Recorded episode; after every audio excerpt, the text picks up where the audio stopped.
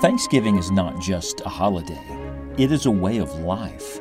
As we study the Scriptures with Scott Pauley today, we pray that God will help us learn how to develop grateful hearts and homes.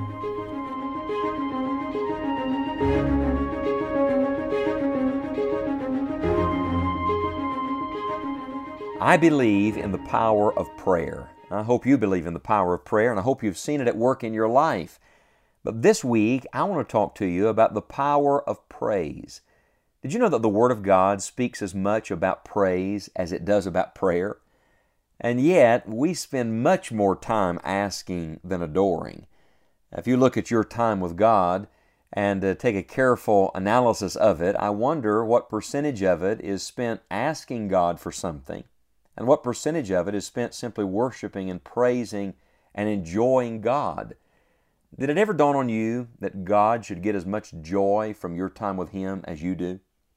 That when you come to God, you're not simply coming to get something, you're coming to give something. And the one thing you can give is you can offer what the writer of Hebrews called the sacrifice of praise. I think one of the great psalms of praise is Psalm 100. It's a famous psalm. I want to read it to you. It's only five verses long. And then I want to try to teach you some truths that God is teaching me from this psalm of praise. As a matter of fact, uh, this is interesting, but the, the little title of Psalm 100 in our Bible says a psalm of praise. And the word that is used there for praise is synonymous with the idea of thanksgiving. How do we praise God? We praise Him by giving Him thanks. And here's what the writer says Make a joyful noise unto the Lord, all ye lands. Serve the Lord with gladness. Come before His presence with singing. Know ye that the Lord, He is God. It is He that hath made us, and not we ourselves. We are His people, and the sheep of His pasture. Enter into His gates with thanksgiving, and into His courts with praise. Be thankful unto Him, and bless His name. For the Lord is good his mercy is everlasting, and His truth endureth to all generations. If I could challenge you to take this psalm and make it your psalm for the week, uh, write it somewhere that, that you're going to see it, put it somewhere in your home that you'll see it frequently. Uh, maybe the front of the refrigerator, we go there pretty frequently, don't we? Or you may choose to put it in your vehicle so you see it every morning when you leave, or on the mirror as you get ready. Uh, memorize it, talk about it with your family, because Psalm 100 teaches us about the power of praise.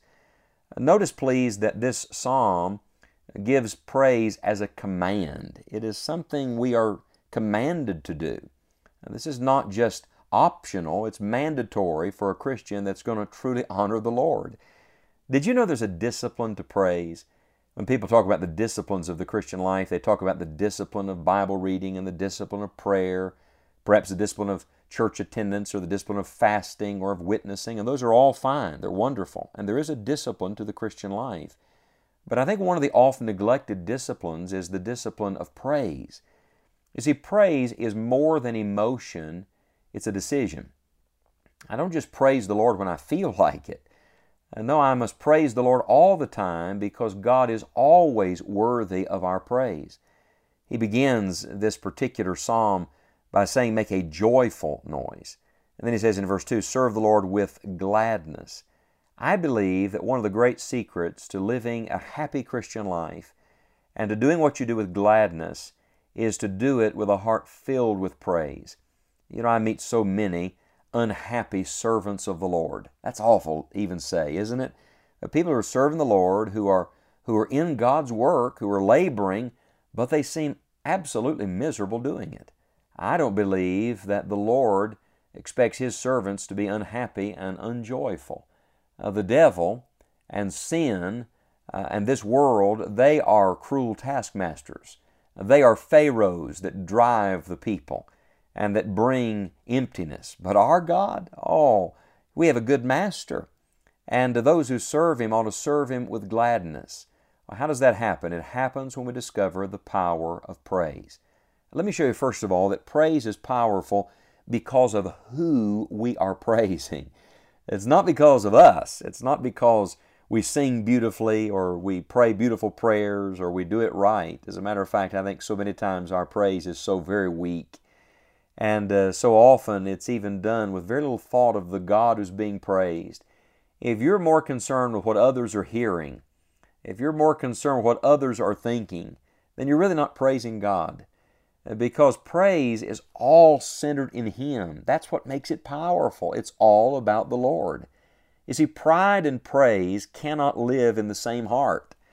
And so, the only way to truly praise the Lord is I have to humble myself, and He has to be the one exalted and lifted up. Listen to verse number three Know ye that the Lord, He is God.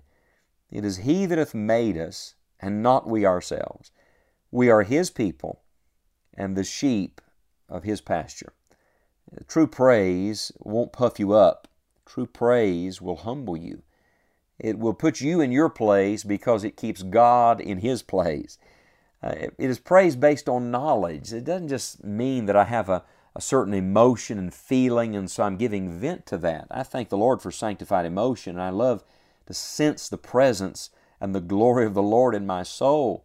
But notice it begins with knowledge. Know ye that the Lord, He is God.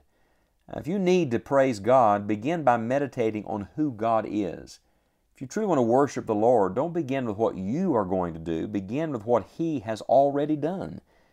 And specifically in verse number 3 of Psalm 100, the psalmist gives us two things we should meditate on about our God, two things about the one to whom we are bringing our praise. Number one, He's the God who made us. We go all the way back to the beginning. Uh, if you want to begin your praise the right way, begin where God begins. Begin by praising the God of creation, the God who said light, and there was light, and it was very good. The God who was so kind as to make you in His image.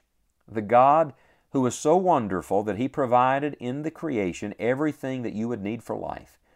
The God who desired fellowship with man from the very beginning. And when you're reminding yourself that God made you, don't forget the next phrase, and not we ourselves. We live in a world of people who think of themselves as self made people. There are no self made people. Every good thing God has made. And if the Lord is doing something in your life right now, remind yourself often it is not you, it is the Lord. In the words of the apostle Paul, Galatians 2:20, not I, but Christ. Paul wrote in another place uh, to the church at Corinth and he said, "What do you have that you haven't received?" In other words, every good thing in your life comes to you from the God who made you. And then, not only is He the God who made you, but the rest of the verse says, We are His people and the sheep of His pasture. Now, why move to that analogy? Uh, the psalmist David was a, a shepherd and he understood this illustration and frequently used it in his writings, but there's a principle here. He's not only the God who made you, He's the God who leads you and feeds you. He not only is the God of your beginning, He is the God of every step on your journey. He has led you all the way, He has protected you from every enemy, and He feeds you day by day, both physically and spiritually, both what your, your external uh, needs are and your internal, your outer man and your inner man. He is not only your creator, He is your shepherd. And you are His child, you are His sheep. And that, friend, ought to be enough to lead you to praise. Praise is powerful because of who we are praising.